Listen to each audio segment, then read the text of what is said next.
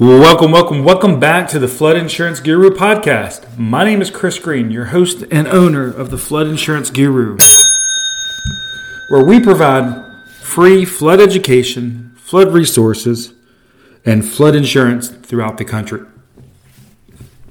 We have an educational background in flood mitigation, so we're always looking out for your best interest when it comes to flood threats and helping you minimize your exposure. Today we're going to be talking about is the National Flood Insurance Program still your best option for commercial flood insurance? But before we get started on that today, make sure to jump over to our website, floodinsuranceguru.com, where we've got free resources for you on flood education, flood insurance, flood zone changes, and elevation certificates. You can also check out our YouTube channel, Flood Insurance Guru, where we're doing our 1000 flood education videos in 1000 days. So let's talk about today's topic. Is the National Flood Insurance Program still the best option for your commercial flood property? And before we dive too deep in that, you know, let's take a look at some changes that are constantly happening when it comes to commercial flood insurance and maybe some coverages that aren't available through the National Flood Insurance Program. First of all, the National Flood Insurance Program has made some pretty significant changes in rates over the last few years. Now, you're starting to see an average rate increase of about 10%. And in 2021, you've seen some non primary properties, other non residential properties, and residential as well, with a 25 up to a 25% rate increase. You know, that's a big deal.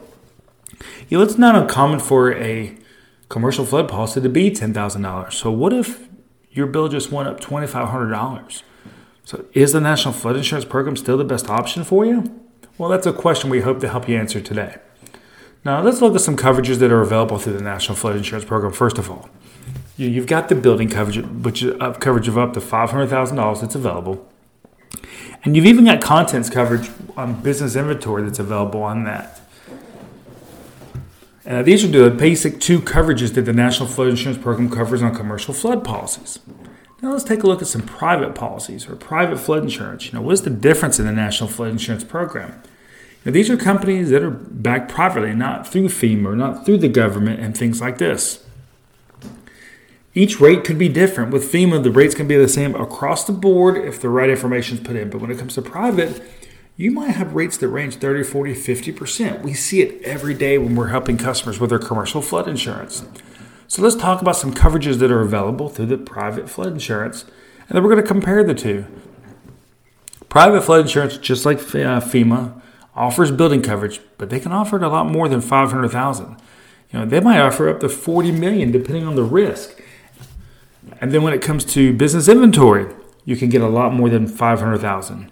You can get into the millions if you need it, which is important because business inventory is not cheap. It can be very expensive in some of these buildings.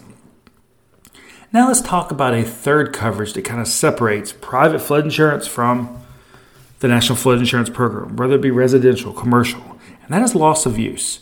So this is like if your business was shut down and you lose income, you might be able to get some of that income back by having it listed on a flood insurance policy under loss of use or loss of income. Now, this is really important for businesses to keep operating after a disaster. So that's kind of some of the differences between that and the National Flood Insurance Program. what about pricing differences? Now, pricing differences, as mentioned, between the National Flood Insurance Program and private, it might be 40 50% difference. In fact, we had a client about a month and a half ago that had a $30,000 policy through the National Flood Insurance Program, and on the private side, it was less than $10,000. That's a pretty big savings. But let's get back to the question we're trying to answer today.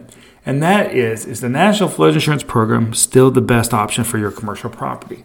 It really depends what you're looking for. If you've got a property that's flooded multiple times, National Flood Insurance Program might be the best option for you.